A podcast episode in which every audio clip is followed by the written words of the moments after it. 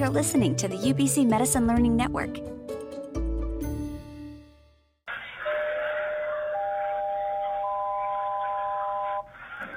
Hello, everyone. Welcome to Metamorphosis. My name is Dan. And I'm Tina. Here on Metamorphosis, we are interviewing various physicians across BC with the aim of learning more about their specialties to help us navigate our medical careers. We have a very special guest joining us today, Dr. Peter Choi from Anesthesia. Hi, uh, my name is Peter Choi. I'm an anesthesiologist at uh, the University of British Columbia in the Department of Anesthesiology, Pharmacology, and Therapeutics. I am a clinician that practices at uh, Vancouver General Hospital and UBC Hospital, and I'm involved with the MD undergraduate program with the medical school. Welcome, Dr. Choi, and thank you for being on the podcast with us today. Could you just start by telling us a little bit about your background and how you got into medical school and kind of your journey? I think I've always been interested in medicine right from according to my parents, grade three. Um, and so um, when I entered university, I um, decided to pursue biology with the thought of trying to get into medical school. Um, I was fortunate and got into medical school here at UBC. Uh, at that time, I really did not have a good idea of what medicine was like. Uh, my initial impressions were based on encounters with my family physician, and the first thing I thought I would become was a family physician. So I did actually all of my clinical electives in family medicine and discovered that that was not the area of medicine that I was interested in. Uh, at the same time, um, I worked um, as a research assistant in the mood disorders clinic here at UBC um, while I was in medical school. And so I was exposed to a lot of psychiatry. Um, and then the other thing that I was uh, interested in was internal medicine, partly because my preceptors gave me very positive support about it. And I found solving problems uh, was very interesting. So by the time the CARMS came along, I was trying to decide between psychiatry and um, internal medicine. And uh, culturally, my family was not very supportive of me going into psychiatry. So I chose internal medicine. Part of that's also um, by serendipity because back then, the write ups for internal medicine across the country for the residencies most of them looked almost identical. And the only one that was different was the one at McMaster University. And because of that, I put that as my first choice. I had a few uh, rotating internships that I picked, and that was the only place I went for an interview. And, and I got into internal medicine. So I wasn't in, I wasn't in anesthesiology initially. In fact, um, my early impressions of anesthesiology was all negative. We only had three days, uh, three afternoons in the rotation for anesthesiology. And back then, we were assigned to a single hospital. I was in BC Children's, which meant that uh, it was really difficult to do anything. That's because with kids, they uh, desaturate really fast, and your staff person intervenes right away. So there was not a lot of chance to gain any skills.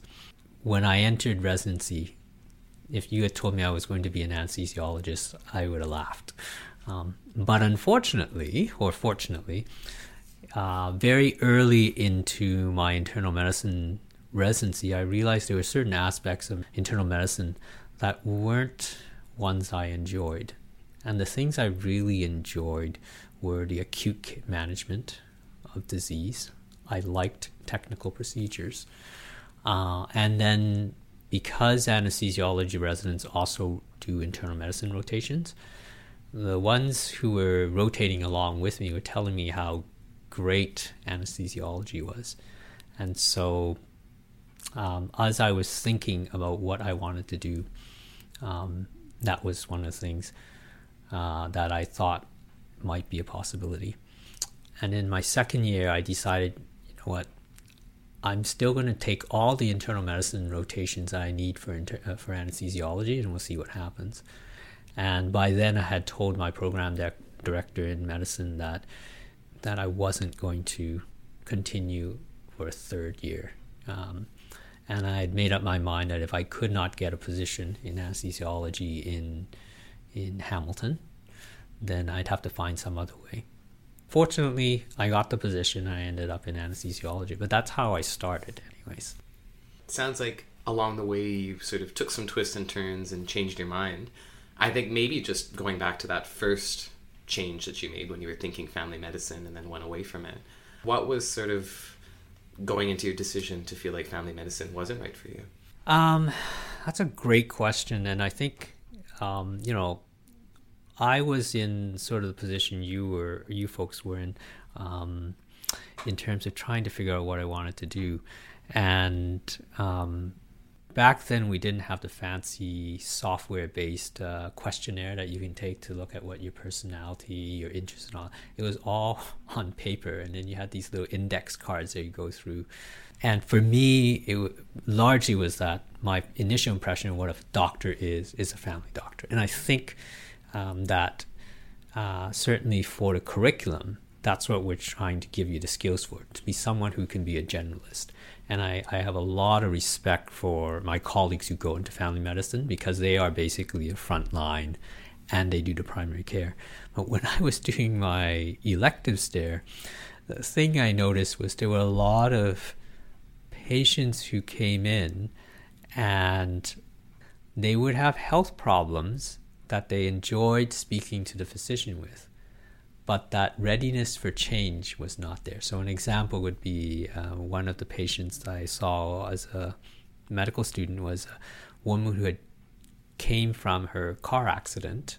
She had a rear ender to the family doctor's office. I don't think nowadays you could get an appointment that quickly, but uh, back then she literally had the the thing, called the family doctor, came, and so with the supervision of my preceptor, we I was explaining to her, well, these are things you want to do to ensure that you don't continue to have stiffness, exercise, physio, things like that. And we said we would see her in a couple of weeks. Two weeks later, she came back and she had not done any of the things that have been recommended. And now she was very stiff.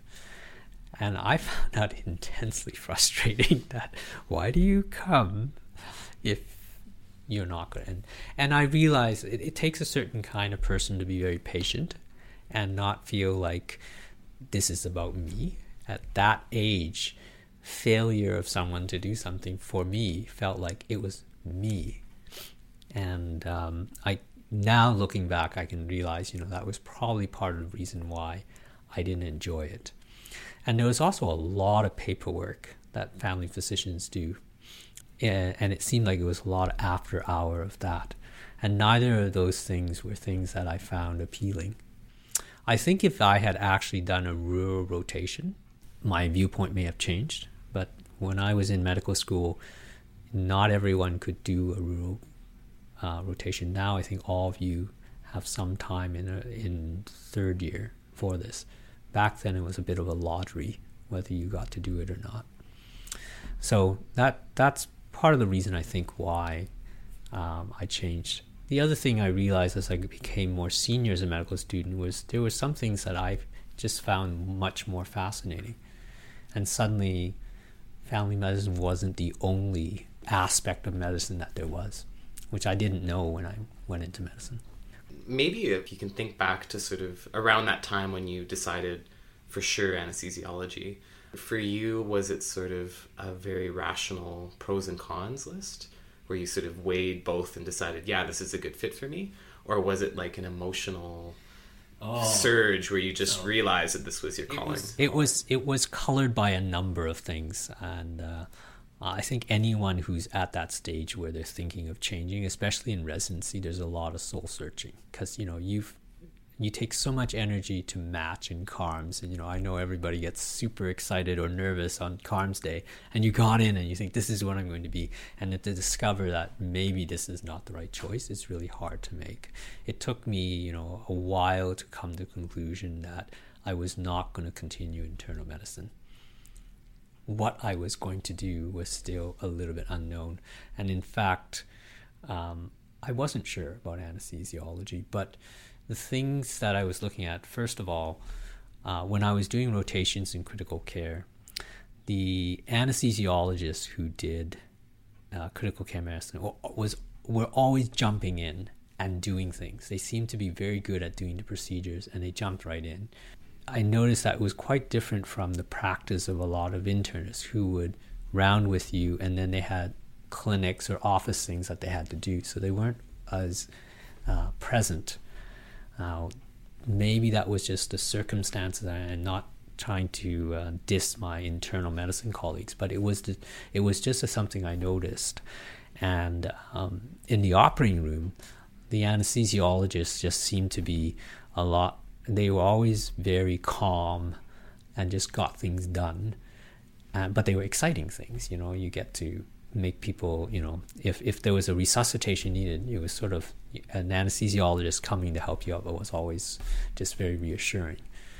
Um, but whether that was the right thing, I remember going into the interviews for the anesthesia position, and when I was asked that, I said, uh, "Why do you want to?" Uh, my answer and it was very it was I just want to. I think this is the right thing. I had no good rational reason aside from these impressions that I had.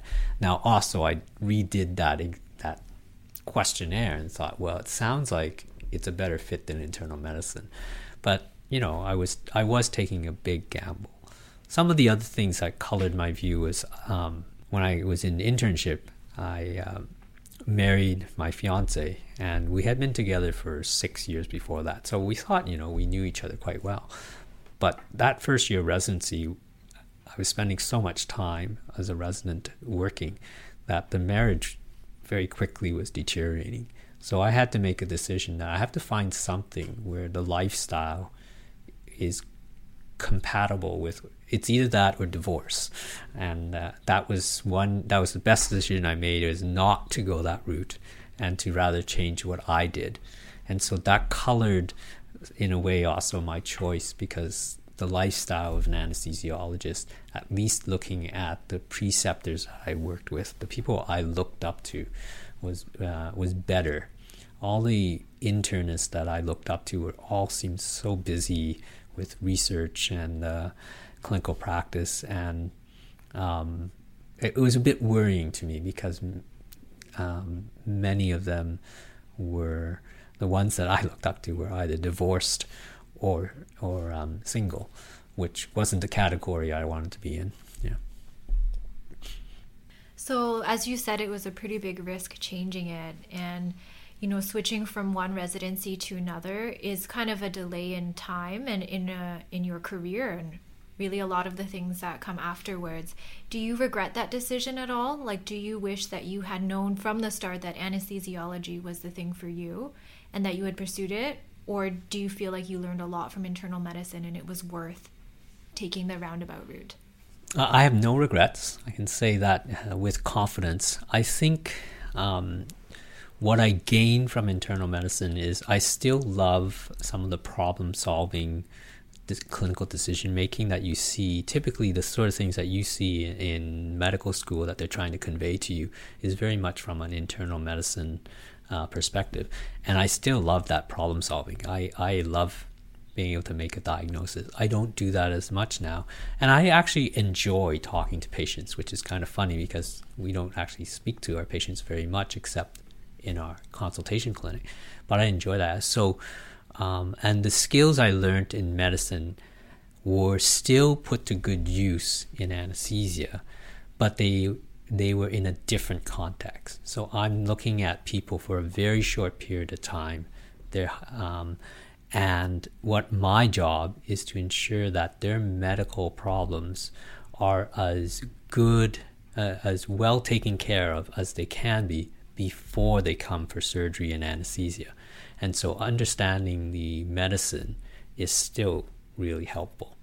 Um, and my particular interest in anesthesia has been in the perioperative medical realm. So there's a subset of us who like doing what's called perioperative medicine, which is the care of patients around the time of surgery, prior to surgery, during surgery, and then usually within the first 30 days of surgery.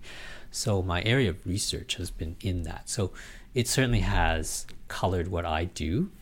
Um, what I do miss is some of that patient interaction and the relationship. I don't miss the long list of people that you have to look after, um, or some of the um, the more social work aspects of figuring out beds and other things. So those parts I don't miss. And in my field, compliance is usually not a problem, and that was another thing that I, as I said, I struggled a lot with non-compliance.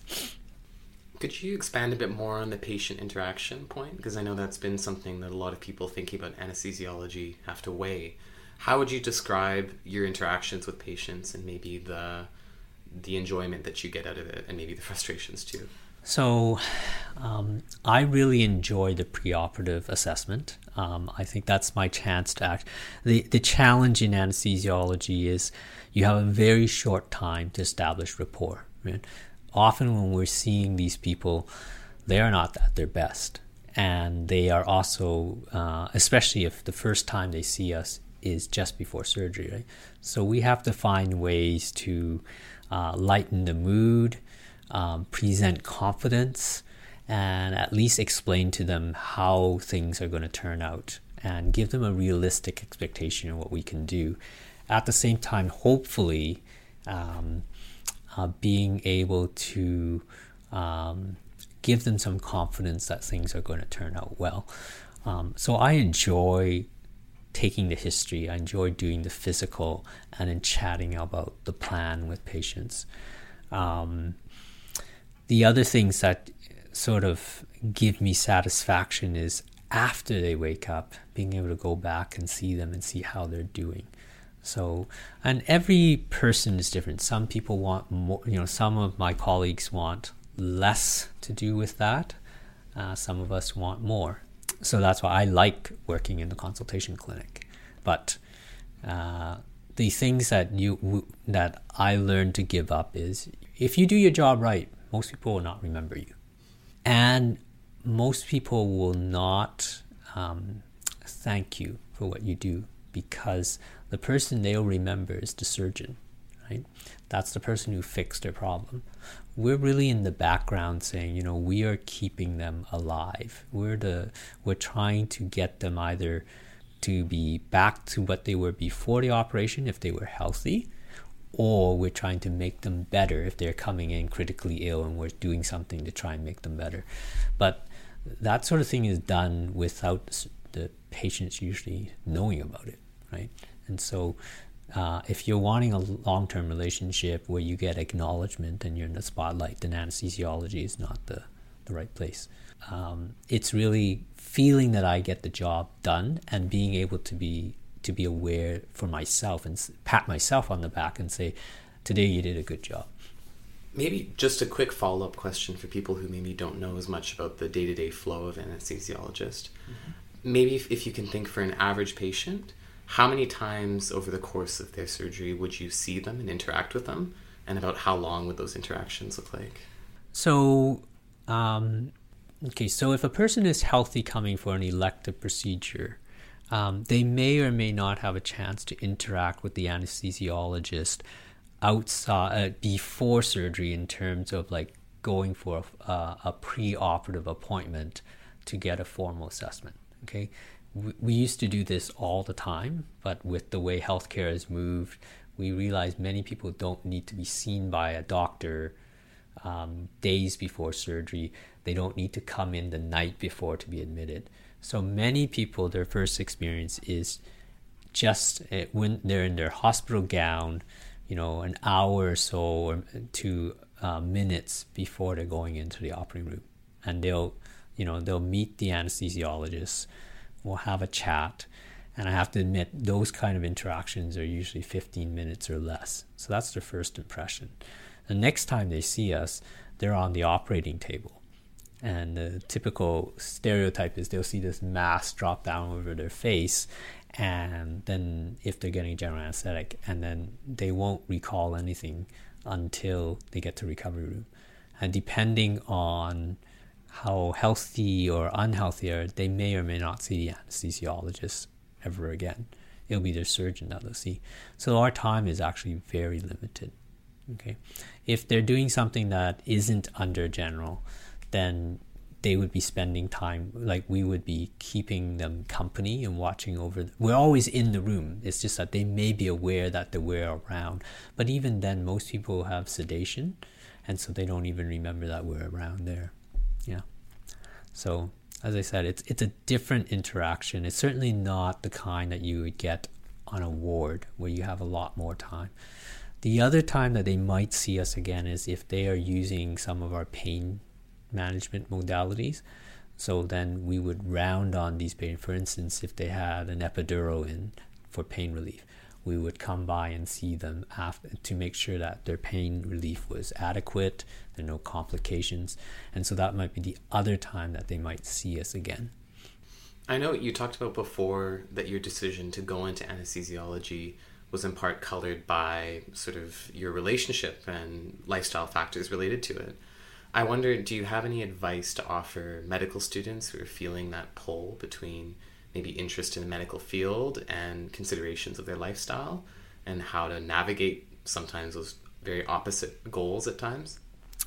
Um, again, that's a really good question. Uh, it, some of it will depend on where you are in your relationships, right? Um, you know, if you've been in a long term relationship, you pro- you and your partner probably know each other fairly well. And then I would say that the decision making process uh, of what you want to do will certainly, um, it's best if you involve your partner in thinking about what this might mean in terms of your life. Okay. Um, if you are not in a relationship, then it's really what you want to do the challenge is going to be will the other will your partner be able to follow you into what you wish to do? And so how important your relationship is depending on where you are in your stage is going to inf- will, will need to be um, taken into account. When i decided to go into medicine i was engaged but i wasn't married yet.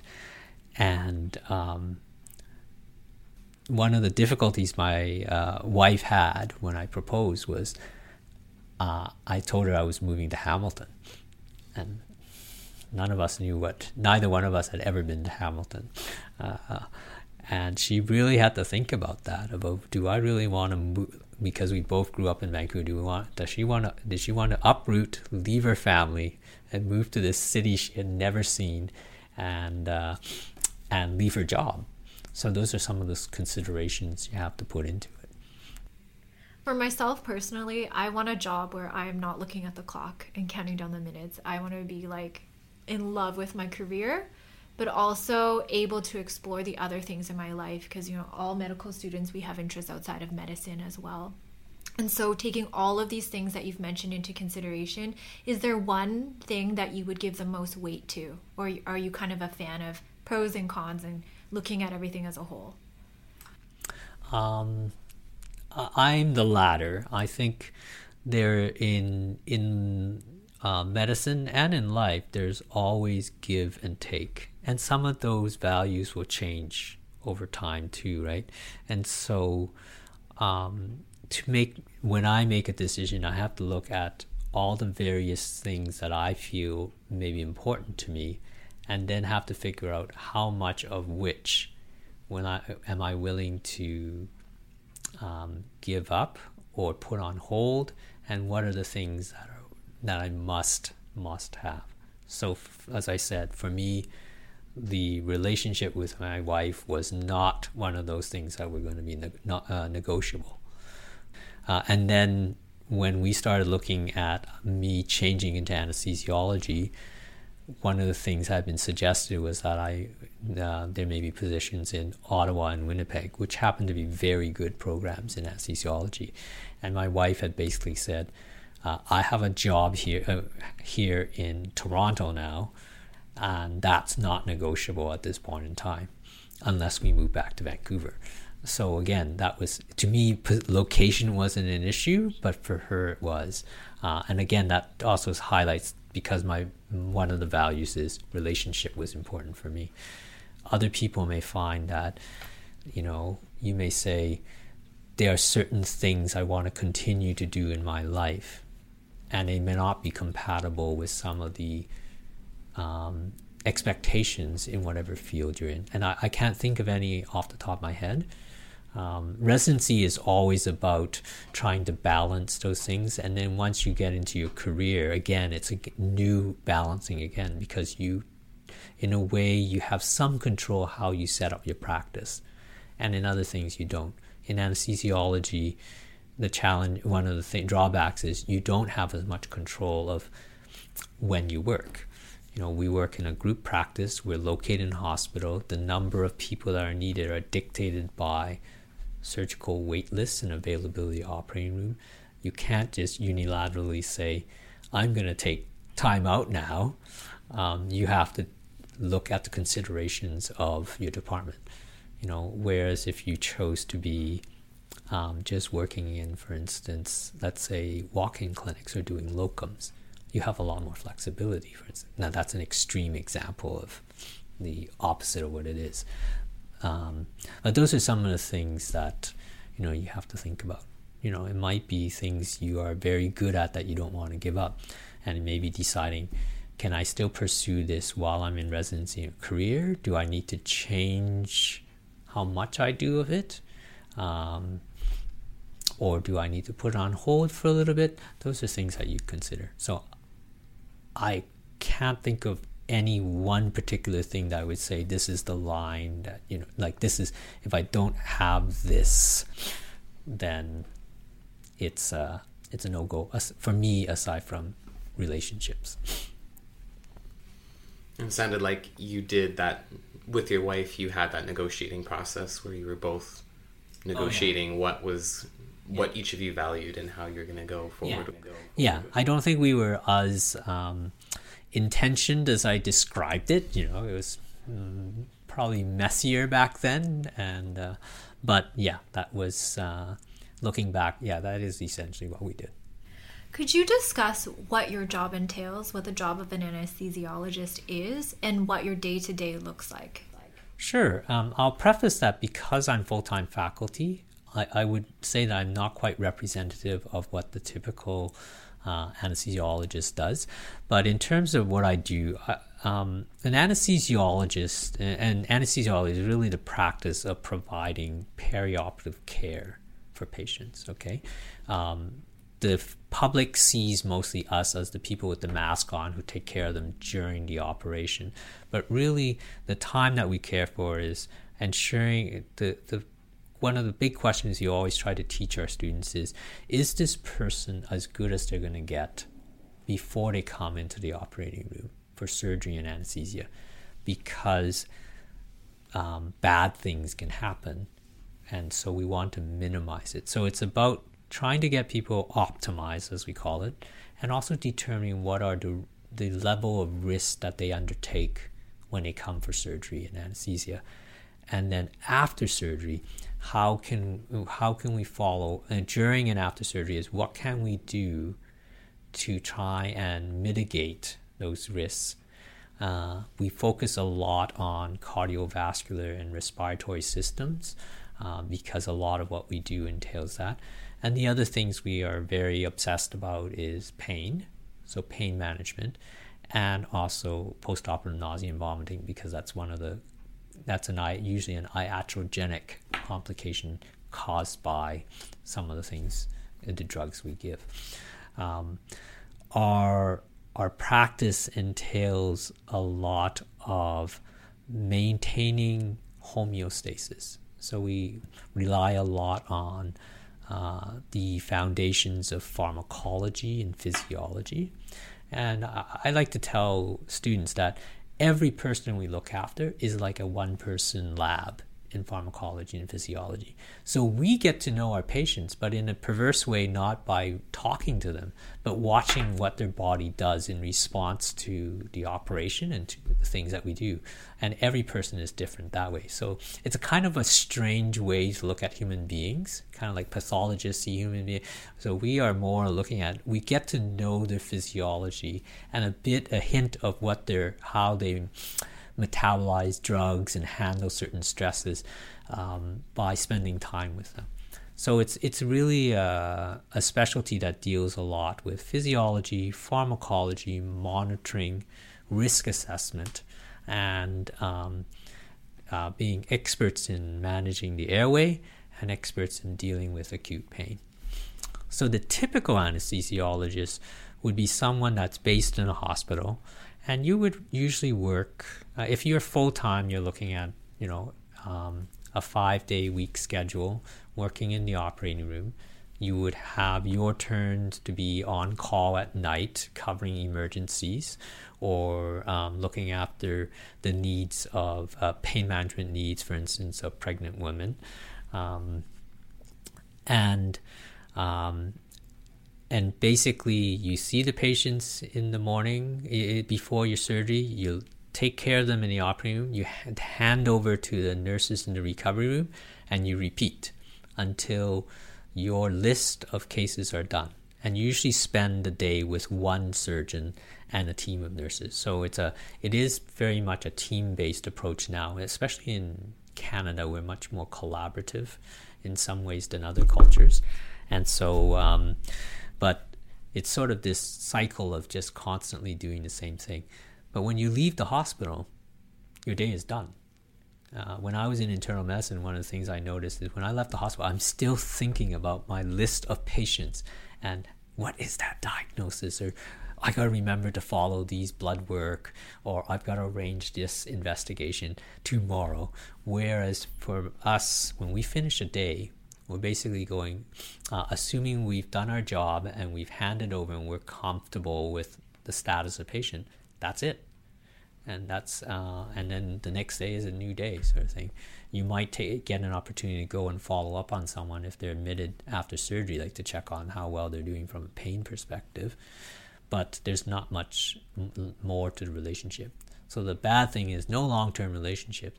The good thing is when your day is done, it's done you don't carry you don't take your work home with you so that would be a typical sort of setting of a the clinical practice of anesthesiology in an academic setting you know there's other things that you could add on to it uh, which is what i do yeah i've heard the expression that in anesthesia there's sort of you're either at zero or you're at a 100 and you have sort of a very keeping things going or you have a very acute case do you feel that that's an accurate statement, or what do you think about that? Um, I think that's a fair statement to make. Um, you know, one of the sayings is that it's uh, 90% boredom, 10% sheer terror.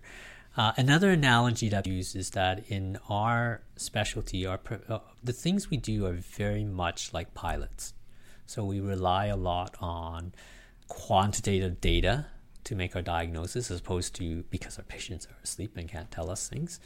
Most of the time, uh, you know, getting a patient off to sleep is a time that is has some risk. So it's like the takeoff of a plane. You get into mid-flight, and most of the time, it's if everything's going well, it's quite boring from for a spectator who's not an anesthesiologist saying, you know, you're just twiddling your thumbs, looking at a bunch of little bips going across your screens. And occasionally there might be turbulence mid flight where something happens that you need to do something about. And then the landing is the hardest bit. Um, where waking someone up as they emerge from, uh, from anesthesia. And so, if you continue that analogy, you can say there are times when you're really like a bush pilot where you're just flying short distances and there's not a lot to go on. So those really fast turnover cases where things are happening all the time, so there's no time to stop. Uh, or you could be on a long transatlantic flight where it's a very long case, such as a spine operation or neurosurgery, where things are usually pretty stable during the case and it's only the induction and emergence. Or you could be a jet fighter pilot where the whole case is about trying to keep from crashing, the patient crashing. Uh, and so depending on your personality and probably the stage of your career, you get attracted to certain things. Some of my colleagues are real adrenaline junkies, so they go into the subspecialties of medicine where there's always these acute things going on. Um, others are uh, prefer a more calm environment, and most of us, as we get older, also go if it's a boring day, it's a good day because it's there's less complications going on, things are running well. We're no longer, well, at least for myself, as I age, I'm not looking forward to seeing unexpected events. Medical students love it when they shadow me. They love seeing when something unexpected happens because they then see how you actually operate in that field. But for most of us, it's going like, well, we're not looking, seeking to have these things happen. So so that's sort of the analogy that we would have about anesthesia. So yeah, there's some truth that it can be very boring, like looking like it's zero, and then all of a sudden you're at a hundred sort of thing. Can you expand on what subspecialty options there are in anesthesia to sort of go one way or the other in terms of that experience? So I think the, the profession has um, is a good gateway to a number of different things. So typically in any specialty, there are going to be subspecialties. Like internal medicine, there's a lot. Um, and in anesthesia, we have subspecialties depending on the system. So for instance, if uh, there's cardiac anesthesia, so there's people who will take extra training to be able to give um, anesthetics for uh, patients who are undergoing heart procedures, either open heart or not. Um, and that's and there are formal fellowships for that. Um, if they're doing, uh, there's thoracic anesthesiologists who are basically ones who have an extra training in anesthetics for people who are having lung resections and resections around that in, in the thorax. There is neuroanesthesiologists who basically focus on the CNS, so surgery of the brain or the spine. Uh, we have people who do regional anesthesia, so they're very good at sticking needles and injecting uh, local anesthetic into different nerve plexuses and things like that. We have those who specialize in kids, pediatric anesthesia, and those who specialize in uh, pregnant women and the issues that can happen with them, obstetrical anesthesia. So, those are some of the things um, that are there. Um, then there are some more academic fields. You, you could you know, you can specialize in medical education. You can specialize as a clinical epidemiologist, which is what I did, um, in terms of like research and that sort of thing. Um, you there are now you know extra people that, who pursue medical leadership opportunities and formal training in that. So those are um, sort of non clinically related subspecialization you do. There are other things that anesthesiology allow you to go into because of the skill set we have. In some countries, that's the route into critical care medicine. In North America, it's one of the routes into critical care medicine.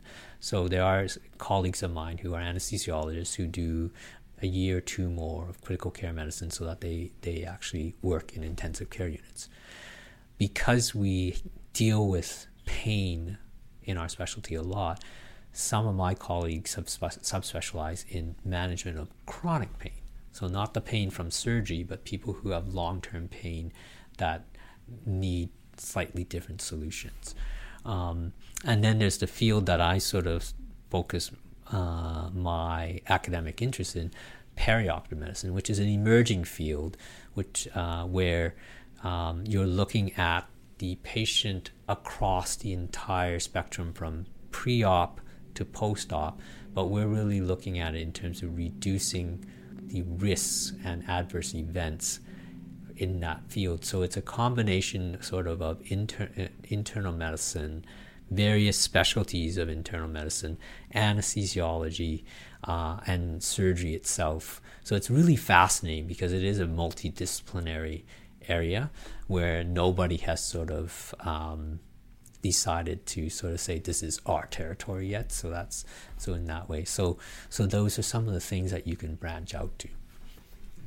So anesthesiology is also a plus one option for those training to be family doctors. Could you talk a little bit about the differences between the two streams and what they're able to do Sure. and where they can work? Yeah, and so um, the plus one option in anesthesiology is really, at least in um, in BC, is designed to identify people who have an interest in the delivery of anesthetic care in communities that are going to be smaller uh, with sort of less resources. So in in BC, they're generally smaller communities because most of the big cities you have to be a Royal College trained anesthesiologist. So I have friends who are GP anesthesiologists in places like Terrace, Vanderhoof, um, some of the smaller towns where you may not have the acuity or the caseload that would allow a Royal College anesthesiologist to maintain their full skill set.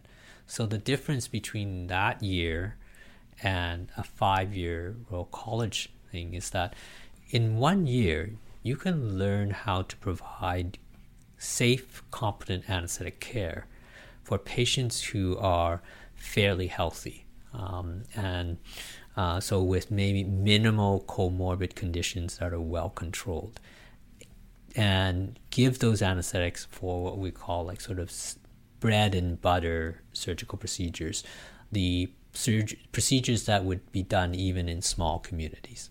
It does not give them the um, the competency or the comfort level to handle the rare kind of conditions that patients might come in with, the more subspecialized procedures, um, or the extremely sick person, uh, aside from if this was a true emergency. So, in those communities, you wouldn't see someone who had a lot of comorbid conditions who needed specialized care afterwards come in for an elective procedure, both mm, partly because the hospitals wouldn't have the, uh, the resources and you wouldn't have people who are comfortable looking after them. And I'm not just talking about anesthesiologists or surgeons, but you have to have a whole team, nursing care, and things like that. So that one year gives them that. And as a specialist, I'm supposed to be able to handle those settings and have at least a good foundation of all the various subspecialties. I may not be a subspecialist, but if push came to shove, I should be able to at least give a credible, safe anesthetic for ver- in these rarer things. The pluses and minuses, I've, I've been out on early in my career when I was uh, when I finished, I, I had the opportunity to go out to some do some mission work, and so what I observed is people like me um, are really comfortable dealing with the higher risk surgical candidates, and so you know at least back then when I still did pediatric anesthesia, you know, gave me a child to anesthetize, I was quite comfortable with it. The GP anesthesiologists were um, a little more reluctant to take those um, cases because they, um, at least in the in what we were doing, not that GP anesthesiologists can't do pediatric anesthetics, but it was just the conditions where we were, they were less comfortable with that, and that's understandable.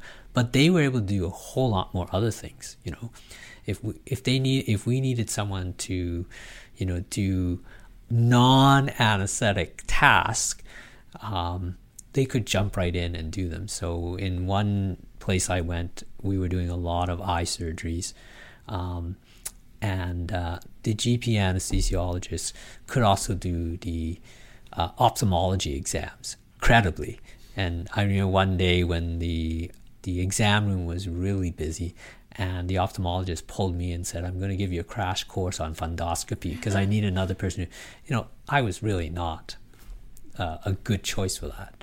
Okay, um, and that's the difference. Okay, so I think, you know, if I if if I could do it over again and say I couldn't do anesthesia, I probably would have gone into GP anesthesia because it gives you a, a different skill set that is sort of portable across the world in some way. And along that vein, is there anything looking back on your career that you had wished you had known when you started? Um, or anything you would have done differently? I think a lot of those I've I've spoken to medical students about. Um, as I said, I'm pretty open about sort of some of my mental health problems, and I think some of that goes back to um, that lack of appreciation of the skills that aren't related to content, not medical content, and more of how to look after myself. How do I view myself as a person? do I tie my value as getting things right? Um, and that when bad things happen, it's an indication that it reflects on me.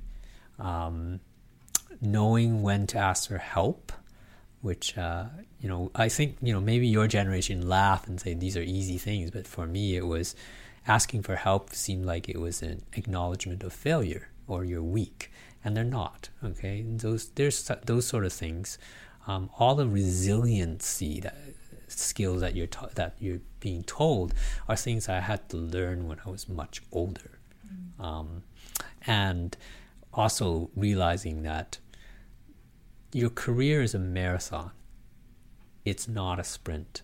You don't need to accomplish everything in the first five years of your career or something. And sometimes you just have to be patient and move slower, or you'll burn yourself out which is what I did, and uh, and and I think even though I don't, I'm not, you know, I wouldn't wish it on anyone, but having uh, having uh, developing a mental illness for me slowed me down and helped me see what I need to change to be able to balance my life better. Now, I can't say I'm a professional at balancing my life. I still have times of the year where there's too many things going, I still have a hard time learning to say no to people. I'm better, but I'm not. So, but these are the sort of things that, you know, as medical students, you are already being told these things. Um, and, you know, we hope that some of it is sticking. Because maybe I had learned some, heard some of these things from my teachers when I was in medical school, but it certainly didn't stick. I wanted to thank you for your advocacy and being so honest to us about some of the, the issues that you've dealt with. Because I think even though we are in a society that is evolving and changing, it's due to people like you who are sharing your story. Um, so thank you for that um, over the course of your career, what's one thing that you would say should be the focus of any any doctor, any medical student? I think it's really easy to get caught up in knowledge and content, but what what is the focus? Would you say? I think the thing that's really helped me in my career, once I got over the idea that I needed to know everything, um, or I'm a or I'm an imposter, which is a thing that I think all of us sometimes think we do, is realizing that the even in my field, where my interaction with people is uh, is less, it's the relationships that is the, most important thing. Um, medical knowledge will change over time, and yes, we have to continue to keep up to date. Technical skills are things you can acquire, but the the things that are either fragile or firm is how you treat people. You know, I I'm I think many of us came into medicine thinking we want to help people, um, and that's what started us on that journey. Sometime along the way, sometimes we get jaded, we get tired, we get caught up with other things, and it's it can be easy to forget that those relationships are the things that we have that that's where the energy comes and i'm not just talking about patients you know building the relationship with the patient and being able to try and look at the person and say you know as much as this person is annoying me or driving me crazy because i'm tired or angry or whatever somebody loved that person at some point in time. And if I can just grasp and say, you know, can I see that person in the lens of saying, that there's still a human being, and in spite of my inability to feel that way, I still have to look after them that way. That helps me to try and be um, a more empath- empathic or empathetic individual with those things. And I'm thinking of the one like there's always some people that you'll find you just don't find you could care for, and that's where that little twist. But the other thing is also your relationship with your coworkers. You know, um, it's so easy for us in medicine to get so busy that we um, we can't read the signals from our colleagues when things are not going well for them.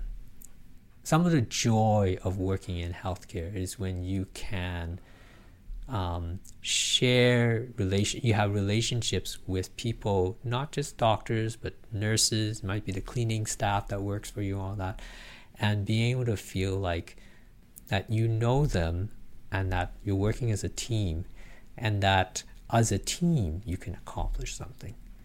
So, my next question would be Do you think that there's a certain type of medical student that's best suited to anesthesiology? Or are the skill sets like staying calm in an emergency things that can be learned? Ah, the nature versus nurture thing. And I think there's a bit of both. Um, I'll tell you an anecdote. So I was. Um, I was at a uh, leadership workshop, and the one of the ones that they had was about self awareness, knowing yourself. And um, one of the things they did is they give you these questionnaires to look at what kind of type of person you are. And all of us thought that surgeons would be a certain type, internists, you know, like there's certain stereotypes. And what we found, and what they told us from having done this many times, is that people of all different types all different natures end up in specialties. So the stereo we have a stereotype of what we think is the typical person, but the truth is that you can be any an introvert or extrovert. You could be someone who um, loves action, like dives right in, or someone who has to think about it to do it. You can be any of those and still succeed. Okay, because some of those things you're talking about are skills that you learn you acquire. There are traits that may uh, make it easier for you. So, for instance, in anesthesiology, um, we often comment that we tend to have, if we don't have them, we acquire them, obsessive compulsive traits. So, we're focused on one person at a time and we're very, very obsessed about details, you know, you know, paying attention to your blood pressure, heart rate, carbon dioxide. You know, we're just like tweaking things, and and um, that's a, that's certain traits that you know if you come in as a medical student already in a rotation with those, we would pick up on those, and in a way, it would be uh, whether conscious, subconscious. We would say this person seems good for anesthesia, right? Uh, anesthesiology, not for anesthetics. Um, but and that's probably because these are some of the traits that we that tends to help is you do have to be someone who likes to do things with your hands. You have to be comfortable um, that no one else is going to acknowledge you for what you do necessarily. So you have to have a certain ability to say to yourself and, and be and say, I did a good job, instead of expecting that other people are going to tell you. So there's little things, but a lot of this again you can learn if you have those traits, you may find that that particular, you know, that our specialty is just seems to be more interesting. That's all it is. So I don't know, you know, really whether people go in because they have the traits to start with or whether it's because um, they found the specialty interesting and then they acquired those traits. I can say for myself that I've I've already had those uh, obsessive compulsive traits. Um, before I entered anesthesiology because they're also useful in internal medicine. Um, and the I wasn't always comfortable with sort of the crises moments or having to portray like to be able to manage staying calm but those things i learned to do over time yeah you talked a little bit before about the lessons you've learned along your career in terms of managing your own wellness. And I'm just wondering do you have any advice for medical students who maybe at some point along their educational process might find themselves struggling with a mental illness? I, I'm not in a position to offer advice to any particular individual. Um, I think some of the things I've learned is that uh, one is try and build a social support. Uh, in medical school, that depending on whether you have um, people around you, family, and things like that, it might mean families. It might be friends either inside or outside medical school. You also develop friendships in medical school, and some of them are going to last a long time. And so there, those are some of the things that um, that social support is very helpful. I found being able to gripe with my classmates allows you a safe place to be able to sort of decompress.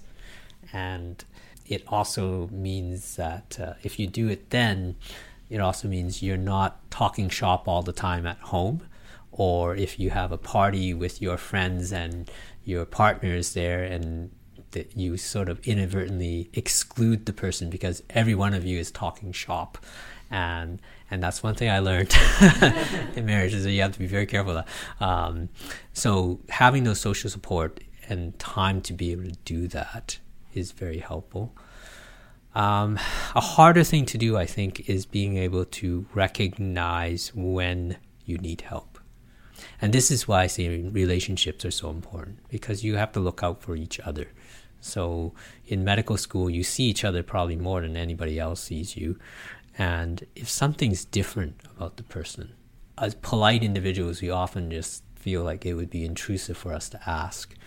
And one thing I learned to do from my own experience, realize if someone's behaving in a way that's not typical, it doesn't hurt to ask and say, you know, how are you doing really? Like not just, hi, how are you doing, sort of walk by, but, you know, or say, you know, I noticed you were this, this, and this is everything all right? Because you may be the only, the first person to ask that, um, and that's that's partly because it's sometimes when someone is experiencing those um, that kind of stress or having uh, uh, um, in a state where they're mentally unwell, one day it, it could be that that person doesn't recognize it. It could be that that person uh, is a, a fears the stigma, or uh, this person may be unaware that it's affecting what they're doing and think everything's fine, uh, and and uh, and go well if nobody's commenting then it can't be that serious or something. Some of that again goes back to building that support. Um, one thing I've told other people is. Uh, there are people in my department who know that I have um, have suffered from bouts of depression. And the ones that I trust, I can tell them that if my behavior changes, you need to tell me because I may not realize that what I'm doing is different. And maybe um, I need someone to tell me, you know, something is not right here. So, those are some of the things I think um, for people who may have mental health problems, those are that support system and building in some of the checks are ways to help. Trying to find time to address one's own uh, health needs is important too. And I cannot advise anyone about what any individual should do. You know, you all have your own ways to look after yourself, hopefully. Um, and if you haven't, then it's it's important to start in medical thinking about that. For myself, you know, I uh, I had to get over the guilt that I don't need to work ten hours every day. So if I need a bit of downtime, there may be an academic day where I say, okay, um, I can end the day early, take a little bit of time off because I know at some point I'm going to be working on a weekend or something to to do something. And so in the end, it all balances out. But maybe I need just this afternoon, I just need to decompress or something and not feel guilty that I'm doing that. And trying not to let the inner voice tell you you're lazy or you're um, you're not pulling your weight. Now I'm assuming, of course, that you are all hardworking, conscientious individuals, and not in the category someone who really isn't interested. But but that voice is sometimes will come in and tell you, you know, oh, you should, you know, you shouldn't really be taking this time off. You should be studying a bit more or something, and that's something you learn to uh, have to negotiate. Thank you. I think you offer a good perspective on someone who's farther along the process than we are, for sure. So, as we're coming to the end of the interview, I just wanted to end with one question, which is what's something that you're really proud of? I would have to say that the thing that I'm proud of is not about medicine per se. Uh, medicine is a part of me, but it is not. It doesn't define me completely.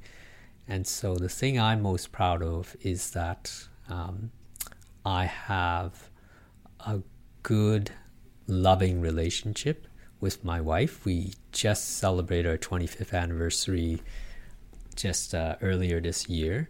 And I have two teenage children who still enjoy talking with us and coming home and spending time with us and you know in spite of adolescent changes they're pretty good kids and i think that being a father and a husband are probably the most important things that i would say are, are accomplishments that i'm most proud of are you saying that just because you know your family is going to listen to this podcast? Not at all. No, no. I've I've thought about this very much, and this is this is the thing. You know, I love what I do for a living, but um, it would be very different if I didn't have uh, my wife and kids. Yeah. Thank you very much for talking with us today. And I think I speak for everybody who's listening on the podcast that we really appreciate the time that you spent today. Thank you. Thanks for having me. Thank you yeah. so much, Dr. Choi. You're welcome. This has been a presentation of the UBC Medicine Learning Network.